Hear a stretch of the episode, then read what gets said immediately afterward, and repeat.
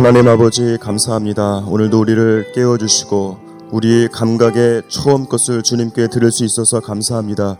우리의 귀를 축복해 주시고 귀의 할례를 베풀어 주셔서 주의 살아있는 음성을 듣게 하여 주옵소서.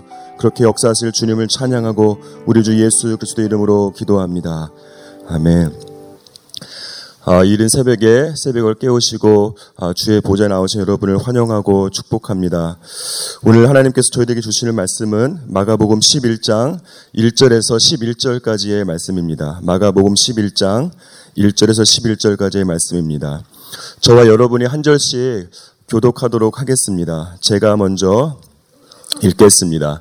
그들이 예루살렘에 가까이 와서 감남산 벳바게와 베다니에 이르렀을 때에 예수께서 제자 중 둘을 보내시며 이르시되 너희는 맞은편 마을로 가라. 그리로 들어가면 곧 아직 아무도 타보지 않은 나귀 새끼가 매 있는 것을 보리니 풀어 끌고 오라. 만일 누가 너희에게 왜 이렇게 하느냐 묻거든 주가 쓰시겠다 하라. 그리하면 즉시 이리로 보내리라 하시니 제자들이 가서 본즉 나귀 새끼가 문 앞 거리에 매어 있는지라 그것을 푸니 거기 서 있는 사람 중 어떤 이들이 이르되 나귀 새끼를 풀어 무엇 하려느냐 하매 제자들이 예수께서 이르신 대로 말한데 이에 허락하는지라 나귀 새끼를 예수께로 끌고 와서 자기들의 겉옷을 그 위에 얹어 놓음에 예수께서 타시니 많은 사람들은 자기들의 겉옷을 또 다른 이들은 들에서 벤 나뭇가지를 길에 펴며 앞에서 가고 뒤에서 따르는 자들이 소리 지르되 호산나 찬송하리로다 주의 이름으로 오시는 이여 찬송하리로다 오는 우리 조상 다윗의 나라여 가장 높은 곳에서 호산나 하더라. 예수께서 예루살렘 이르러 성전에 들어가사 모든 것을 둘러보시고 때가 이미 저물매 열두 제자를 데리시고 베다니에 나가시니라. 아멘. 아, 우리 모두는 하나님께 쓰임 받기를 간절히 원합니다. 하나님께서도 그런 우리를 또한 간절히 사용하기를 원하시죠. 하지만 문제는 하나님께서 우리를 사용하기 원하시는 방식과 우리가 하나님께 쓰임받기 원하는 방식이 서로 다르다는 것이 문제입니다. 그래서 만약 하나님께서 우리를 우리가 원하는 방식으로 사용하지 않으시면 아, 나는 이런 일 할 사람이 아닌데 왜 나에게 이런 일을 맡겼을까라고 고민하기 시작합니다. 그리고 우리는 또한 이 스스로를 세상의 눈으로 바라보면서 나는 경쟁에서 밀려났다 혹은 나는 좌천당했다라고 생각하기도 합니다. 오늘 본문 말씀에 보면 마음속에 이런 갈등이 있는 두 사람이 등장합니다. 먼저 1절과 2절 말씀을 다 함께 읽어보도록 하겠습니다. 시작. 그들이 예루살렘에 가까이 와서 감남산 벳바게와 베다늘에 이르렀을 때에 예수께서 제자 중 둘을 보내심이 이르시되 너희는 맞은편 마을로 가라 그리로 들어가면 곧 아직 아무도 타보지 않은 나귀 새끼가 매어 있는 것을 보리니 풀어서 끌고 오라. 오늘 본문 말씀은 예, 예수님의 예루살렘 입성을 다루고 있습니다. 예수님께서 예루살렘에 가까이 왔을 때에 제자 중 이 두 사람에게 선뜻 이해하기 어려운 말씀을 하십니다. 맞은편 마을로 가면 그곳에 아무도 타보지 않은 아, 나귀 새끼가 매여 있을 텐데 그 나귀를 풀어서 끌고 오라는 것이지요. 이 말을 들은 두 제자는 아, 우선은 굉장히 자존심이 상하였을 것입니다. 왜냐하면 제자들은 이 얼마 전까지만 해도 예수님 좌편과 우편에 과연 누가 앉을 것인가를 두고 서로 경쟁을 하고 말다툼까지 하였습니다. 서로 자리 싸움을 한 것이죠. 그래서 제자들은 예수님께서 과연 누구에게 어떤 일을 시키시는지에 대해서 모든 촉각을 곤두세우고 있었을 것입니다. 왜냐하면 예수님께서 어떤 일을 누구에게 시키시는지를 보면 예수님의 의중을 읽을 수가 있기 때문입니다. 그런데 마침 이때에 예수님께서 그 두 제자에게 건너편 마을로 가서 나귀 새끼를 끌고 오라는 말씀을 하시는 것이죠. 지금으로 말하자면 그 일은 이 건너편에 주차된 차를 그냥 빼오라, 빼오라는 것과 아, 같은 것이 아니겠습니까? 여러분 성경의 두 제자가 누구인지 밝히고 있지 않지만 그 두 사람은 아, 내가 이런 일이나 하려고 그동안 예수님을 따라 다녔나 라는 하는 생각에 자존심이 그냥 상할 대로 상하였을 것입니다. 아, 저도 오직 하나님만을 위해서 살겠다고 결심한 후에 이 신학 공부를 시작한 지 채 1년이 되지 않아서 이 미국 이 보스턴에서 약 20분 정도 떨어진 한인교회에서 첫 번째 사역을 전도사로 시작하게 되었습니다. 드디어 하나님께서 아, 이 나를 통해서 이 미국 동부 지역에 불과 같은 성령의 부흥의 역사를 쓰시겠구나라는 생각 때문에 마음이 설레었고 굉장히 흥분되었습니다. 근데 제가 교회에서 가장 먼저 시작한 일들은 제가 뭐 몇백 명이나 몇천 명이나 되는 사람들 앞에서 아주 기름 부심 넘치게 찬양을 인도하거나 혹은 열정적으로 설교를 하는 것이 아니었습니다. 제가 전도사로 처음 시작한 일은 오전에 새벽에 가장 먼저 출근해서 교회 문 열고 본당 안에 떨어진 아, 휴지를 줍기도 하고 또 선임 목사님께서 이메일로 보내주신 주보를 출력해서 복사하고 본당 한쪽 구석에 앉아서 찬양 시간에 이 파워포인트를 넘기고 또 목사님 설교할 때에 출석 인원 체크하는 것들이 제가 처음에 시작한 일이었습니다. 때로는 이 금요일마다 기도회가 있었는데 그 기도회에 부모님 따라서 교회 온 아이들 한 명 혹은 두 명, 많으면 다섯 명 되는 아이들과 함께 놀아주는 것이 저에게 맡겨진 사명이었고 또 어떤 경우에는 제가 수영장에 데리고 간 이 초등학생이 아, 화장실에 화장실 앞에 섰는데 줄이 너무 긴 나머지 화장실에 들어가기도 전에 이 수영복에 똥을 그냥 싸버린 거예요. 그럼 제가 그 아이를 아, 샤워실로 데려가서 목욕시켜주고 이 똥으로 범벅이 된 수영복을 제가 또 손빨래를 하기도 했습니다. 아, 이런 때는 가끔씩 내가 여기 미국까지 와서 아, 뭐 하고 있나라는 생각을 하기도 하고 이 청소나 이 복사 이런 거 말고 다른 뭔가 더 중요한 일을 해보고 싶은, 해보고 싶은 마음이 들기도, 들기도 했던 것이 아, 솔직한 저의 심정이었습니다. 여기 이 두 제자도 저와 같은 마음이, 마음이 아니었을까 싶습니다. 예수님의 이 좌편, 우편은 고사하고 이 권력의 중심에서 변두리로 밀려난 그런 느낌이었을 것입니다.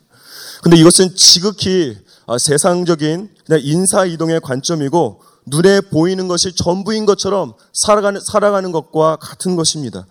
하지만 우리는 어떻게 보아야 합니까? 눈에 보이는 것만을 모든 것을 생각해서 눈에 보이는 것만을 기준으로 판단해서는 안 되는 것이죠. 여러분, 빙산을 한번 생각해 보십시오. 빙산은 물 위에 보이는 부분과 물 아래에, 물 아래로 아, 보이지 않는 부분으로 되어 있습니다. 물 위에 보이는 빙산이 만약에 5m의 아, 크기라고 한다면 보통 물 밑에 있는 빙산은 50m의 크기라고 합니다. 따라서 이 빙산을 제대로 관찰하기 위해서는 물 위에 있는 빙산뿐만 아니라 물 아래에 있는 부분까지도 보는 것이 정말로 중요한 것이죠.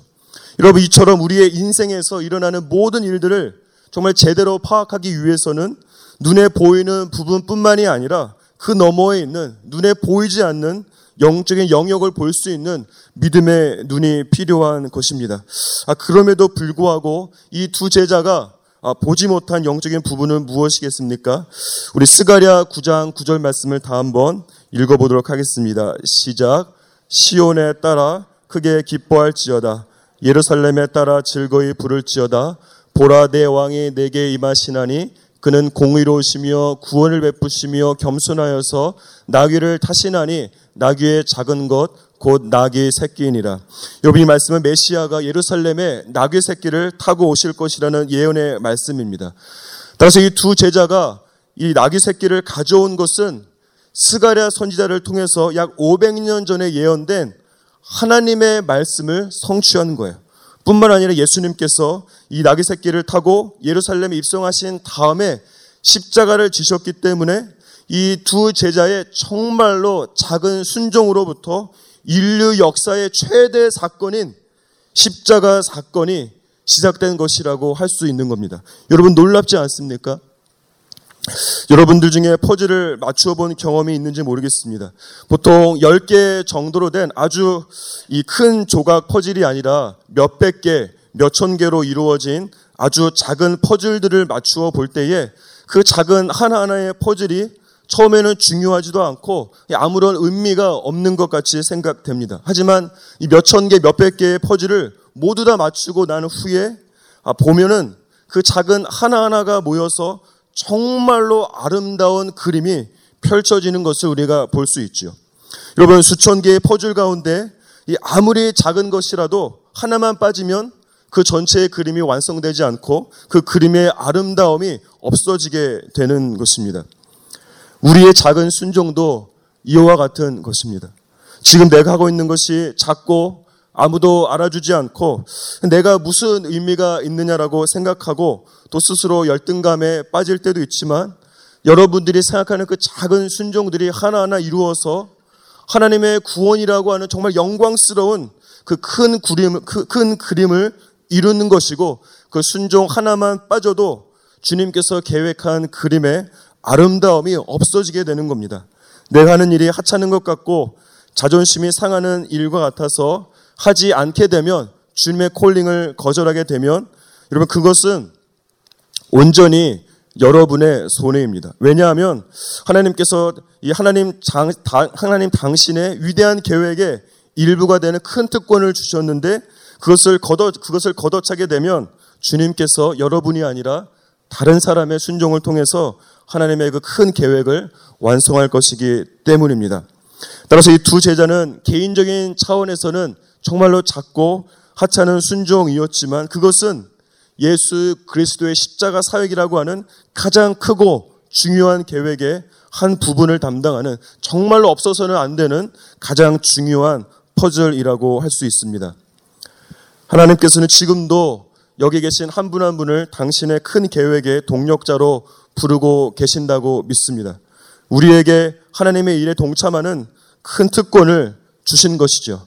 따라서 지금 여러분의 인생과 사역과 하고 있는 모든 일들이 중요한 것 같지도 않고 때로는 이해도 되지 않고 제가 이것을 한다고 무슨 기적이 일어나겠느냐라고 생각할 수도 있지만 그 작은 순종이 하나님 계획이 있어서 없, 있어서 없어서는 안 되는 가장 중요한 부분이고 그 순종들이 모여서 하나님의 구원과 기적과 역사가 일어나는 것임을 반드시 기억하시고 주께서 부르실 때의 기쁨으로 예스로 순종한 여러분이 되기를 주님의 이름으로 축복합니다. 3절 말씀을 다 한번 읽어보도록 하겠습니다. 시작. 만일 누가 너희에게 왜 이렇게 하느냐 묻거든 주가 쓰시겠다 하라.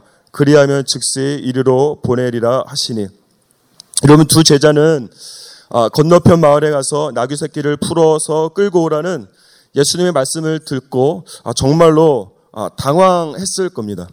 건너편 마을에 그냥 아는 사람이 있어서 그 사람에게 전후 사정을 말하고 부탁해서 그 나귀 새끼를 끌어오는 것도 아니고 혹은 이 돈을 지불하고 나귀를 사오는 것은 더더욱 아니었기 때문입니다. 혹시라도 건너편 마을에 가면 아무도 타보지 않은 나귀 새끼가 있는지 100% 확신도 할 수 없고 있다고 해도 그 나귀를 찾을 수 있을지도 모르고 혹시라도 발견해서 풀어서 가지고 오게 되면 사람들에게 도둑으로 몰릴 수도 있는 그런 상황이기 때문입니다.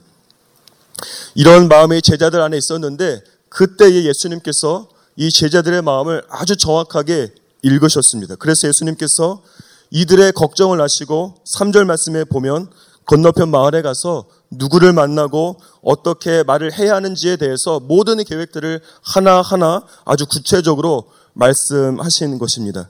그럼에도 불구하고 이 제자들의 마음에는 계속해서 도둑으로 몰리면 어떻게 하지?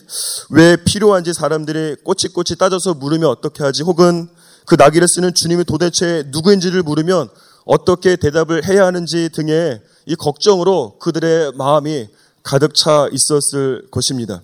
여러분, 제자들은요, 예수님께서 말씀하심으로 이 마침표를 찍은 곳에 정말 그렇게 될까 하고 물음표를 찍은 것입니다. 여러분, 근심은 무엇입니까? 예수님께서, 하나님께서 이 마침표를 찍은 그곳에 물음표를 찍는 것과 같은 것이에요.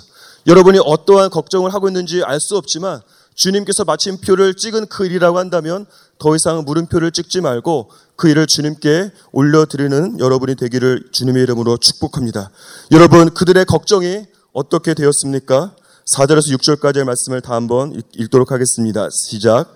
제자들이 가서 본즉 나귀 새끼가 문 앞 거리에 매여 있는지라 그것을 푸니 거기 서 있는 사람 중 어떤 이들이 이르되 나귀 새끼를 풀어 무엇 하려나 하매 제자들이 예수께서 이르신 대로 말한데 이에 허락하는지라. 여러분 두 제자가 예수님의 말씀에 순종했을 때에 어떻게 되었습니까?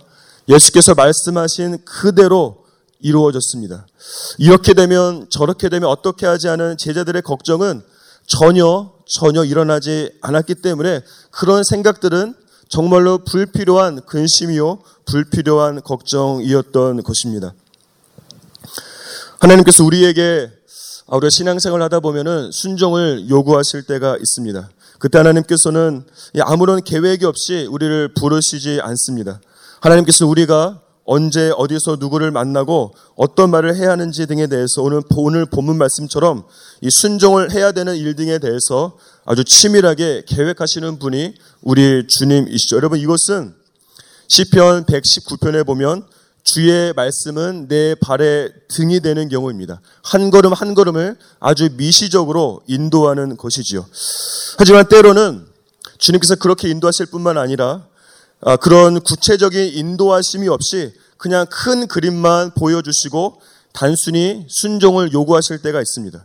이때는 순종하는 사람이 아, 지금 자신의 순종이 어떤 의미가 있는지 전혀 이해할 수도 없고 한치 앞도 알 수 없는 그런 상황입니다. 하지만 그때에 주님의 그 큰 그림의 말씀에 대한 것을 순종하면서 나아갈 때에 그때에 비로소 이 하나님의 큰 계획들이 하나님의 마스터 플랜이 아, 깨닫게 될 때가 있습니다. 이것은 주의 말씀이 내 길에 빛이 되는 경우로 이 미시적인 인도하심이 아니라 거시적인 인도하심이라고 할 수가 있겠습니다. 오늘 본문 말씀에 나오는 두 제자에게는 어떻습니까? 주님께서 큰 그림과 함께 아주 구체적인 아주 미시적인 인도하심 두 가지 모두가 아, 있었음을 우리가 알 수 있습니다. 왜냐하면 예수님께서 두 제자에게 낙의 새끼를 풀어서 끌고 오라는 큰 그림을 주셨는데 제자들이 이, 이 명령에 너무 당황하니까 예수님께서 그들의 연약함을 아시고 어떻게 그 나귀를 끌고 올지에 대한 구체적인 인도하심을 알려주신 경우이기 때문입니다. 사랑하는 여러분, 하나님께서 우리를 어, 제가 말씀드린 두 가지 방법 가운데 어떠한 방법으로 순종을 요구하실 것인지는 정말로 아, 사람마다 다릅니다. 그것은 이 사람의 영적인 기질과 한계 등을 정확히 아시는 하나님께서 선택하시는 그분의 주권 사항인 것입니다. 중요한 것은 주님께서 어떠한 방법으로 우리에게 순종을 요구하시든 간에 가장 중요한 것은 그 명령을 그 순종을 요구한 그 명령을 누가 말씀하셨는가가 가장 중요한 것이에요. 말씀하신 사람이 누구입니까? 바로 하나님이신 것이죠. 따라서 순종이라고 하는 것은 주께서 무엇을 말씀하셨을 때에 내가 할 수 있는가의 문제가 아닙니다. 여러분, 순종은 주께서 말씀하셨을 때에 내가 그것을 이해할 수 있는가의 차원은 더더욱 아닌 것이죠. 이 순종이라고 하는 것은 그것을 말씀하신 이가 누구인가의 문제라고 할 수 있습니다. 그래서 이 순종이라고 하는 것은 말씀하신 이가 하나님이시라면 말씀하신 이가 명령하신 이가 주님이시라면 그분이 무엇을 말씀하시던지 간에 그것을 하겠다는 마음의 결정과 행동이라고 할 수 있습니다. 하지만 우리의 문제는 무엇입니까?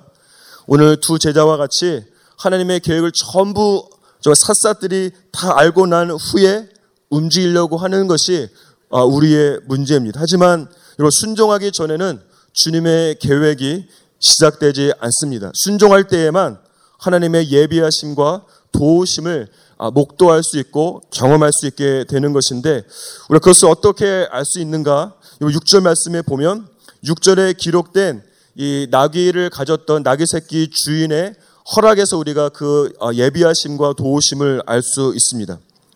그럼 하나님께서 그 나귀 새끼 주인의 마음을 아주 오래 전부터 미리 준비하셨던 것입니다. 그래서 이 나귀 새끼의 주인은 그 나귀를 아주 오래 전부터 주님께 드리고 싶은 마음이 그 안에 있었을 것이에요. 그래서 이 나귀 새끼 주인은 계속해서 아, 기도하면서 주가 쓰시겠다라고 하는 문장을 자신의 기도 가운데 반복해서 아, 사용하였을 것입니다. 그래서 이 주가 쓰시겠다라고 하는 이 말을 들으면 그것이야말로 하나님께서 주시는 사인으로 알고 그 말을 들을 때에 이 나귀 새끼를 주님께 드리겠다라고 하는 것을 아마 이 나귀 새끼의 주인은 사인으로 주님 앞에 구하였을 것입니다. 그런데 그 순종하려는 마음과 그 기도의 내용을 정확히 아시는 하나님께서 제자들의 입술을 통해서 주가 쓰시겠다라고 하는 말을 하신 순간 나귀 새끼의 주인은 그의 기도가 응답되어지고 순종의 마음이 주님께서 받으신 것을 알고 그것을 어디에다 쓸 건지 어떤 용도로 쓸 건지 전혀 물어보지 않고 그냥 그 즉시로 하나님께 허락한 것이죠. 따라서 여러분 순종이라고 하는 것은 모든 것들을 다 알고 난 이후에 가는 것이 아니라 순종할 때에 주님의 계획들이 시작되어지기 시작하고 순종할 때에 주님의 예비하심과 도우심을 경험할 수 있는 것입니다. 이러한 순종이 여러분의 있기를 주님의 이름으로 축복합니다. 7절에서 11절까지의 말씀을 마지막으로 한번 읽어보도록 하겠습니다. 시작. 나귀 새끼를 예수께로 끌고 와서 자기들의 겉옷을 그 위에 얹어 놓음에 예수께서 타시니 많은 사람들은 자기들의 겉옷을 또 다른 이들은 들에서 벤 나뭇가지를 길에 펴며 앞에서 가고 뒤에서 따르는 자들이 소리 지르되 호산나 찬송하리로다 주의 이름으로 오시는 이여 찬송하리로다 오늘 우리 조상 다윗의 나라여 가장 높은 곳에서 호산나 하더라 예수께서 예루살렘에 이르러 성전에 들어가사 모든 것을 둘러보시고 때가 이미 저물매 열두 제자를 데리시고 베다니에 나가시니라. 이 말씀 우리가 아는 것처럼 예수께서 예루살렘에 입성할 때의 장면을 구체적으로 묘사한 것입니다. 여기서 보고 싶은 것은 우리는 이 제자들과는 정말로 다른 차원의 순종을 발견할 수 있습니다. 여러분 예수님께서는 100% 하나님 100% 신이셨지만 성부 하나님께서 이 스가랴 선지자를 통해서 예언한 말씀에 순종하셨습니다. 그래서 예수님께서 예루살렘에 입성할 때에 그 예언의 말씀처럼 나귀의 새끼를 타셨죠. 그리고 예수님께서는 또한 100% 신이셨지만 100% 인간이셨는데 100% 인간이셨지만 성부 하나님의 십자가 계획에 죽기까지 순종하신 분이 바로 예수님입니다. 여러분 예수께서 하늘 보좌에 앉지 않으시고 낙의 새끼 위에 앉으시고 타신 이유는 무엇입니까? 말씀하신 이가 성부 하나님이기 때문에 그렇습니다. 예수님께서 십자가에 그 힘들고 정말 이 피비린내 나는 고통을 알지만 그럼에도 불구하고 십자가 죽음의 고통을 통과하신 이유는 무엇입니까? 말씀하신 이가 성부 하나님이기 때문에 순종한 것입니다.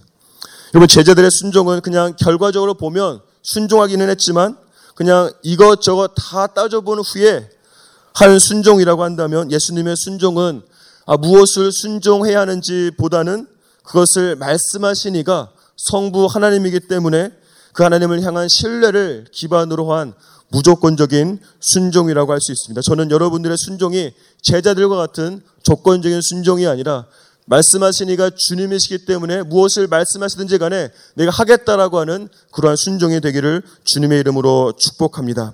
그래서 여러분 이러한 순종이 있을 때에 오늘 말씀 안에 보면 수많은 무리들이 어, 예수님을 향해서 주의 이름으로 오시는 이어 하면서 예수님을 환영하는데 여러분 이런 외침은 이런 외침은 정말 주님께서 기뻐하는 외침과 아, 주님께서 기뻐하는 순종이 아니라 정말 진정한 순종이 있는 가운데 주의 이름으로 오시는 이어라고 외칠 때에 그러한 순종이 참된 경배요, 참된 예배요, 하나님께서 기뻐하시는 환영인 것을 여러분 믿으시기 바랍니다. 여러분의 삶 가운데에 제자들의 순종이 아니라 말씀하시니가 주님이신 것을 알므로 말미암아 무엇을 말씀하시는지 간에 순종한 여러분이 되기를 주님의 이름으로 축복합니다.